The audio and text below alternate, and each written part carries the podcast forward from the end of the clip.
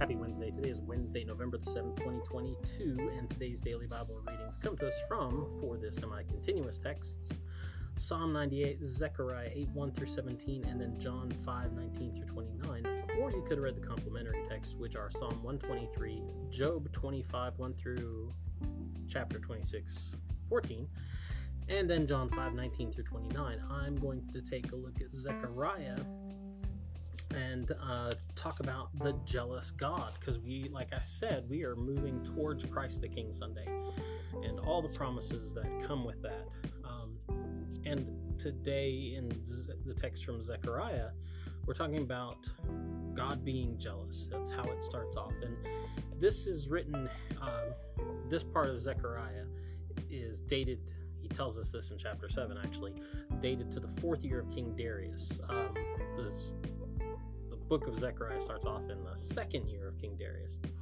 Um, so, who is Darius? It's Darius the Mede or Darius the Persian.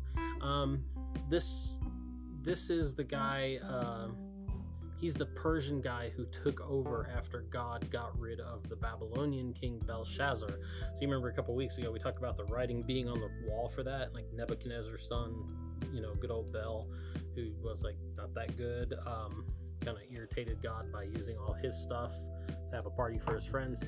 That guy. So this is Darius Mede. He's also the guy who was kind enough to throw Daniel into the lion's den. Um, so you know that that kind of worked out well. So yeah, he's that guy.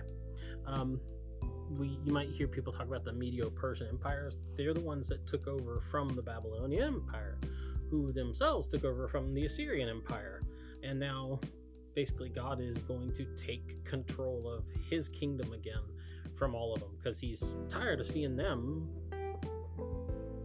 use his stuff. Um, so he's jealous for his his land and his people, uh, and it's because the the period of punishment is over, and that's a lot of what goes on is talked about in Zechariah. Um, so now God is going to flex and take back his kingdom after 70 years of shenanigans at the hands of the Babylonians and the Medo Persian Empire.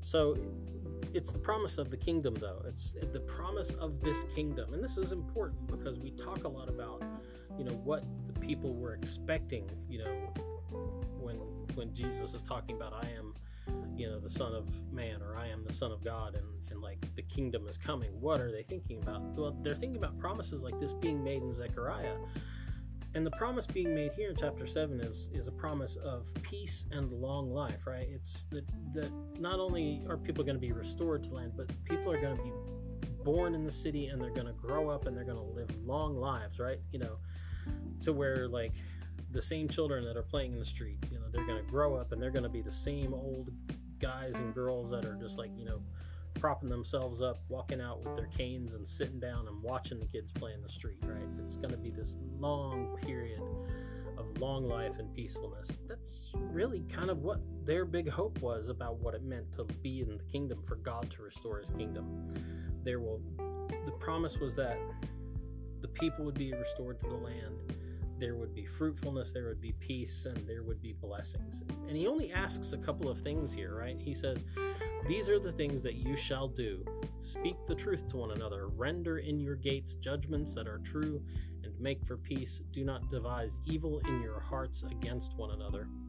And love no false oath, for all these are things that I hate, says the Lord. That's all he asks. That's all he's wanting. So, yeah, don't do those things. He really hates it. Anyway, that's the DBR for today. Get out, enjoy the day. We'll be back tomorrow. Talk to you later.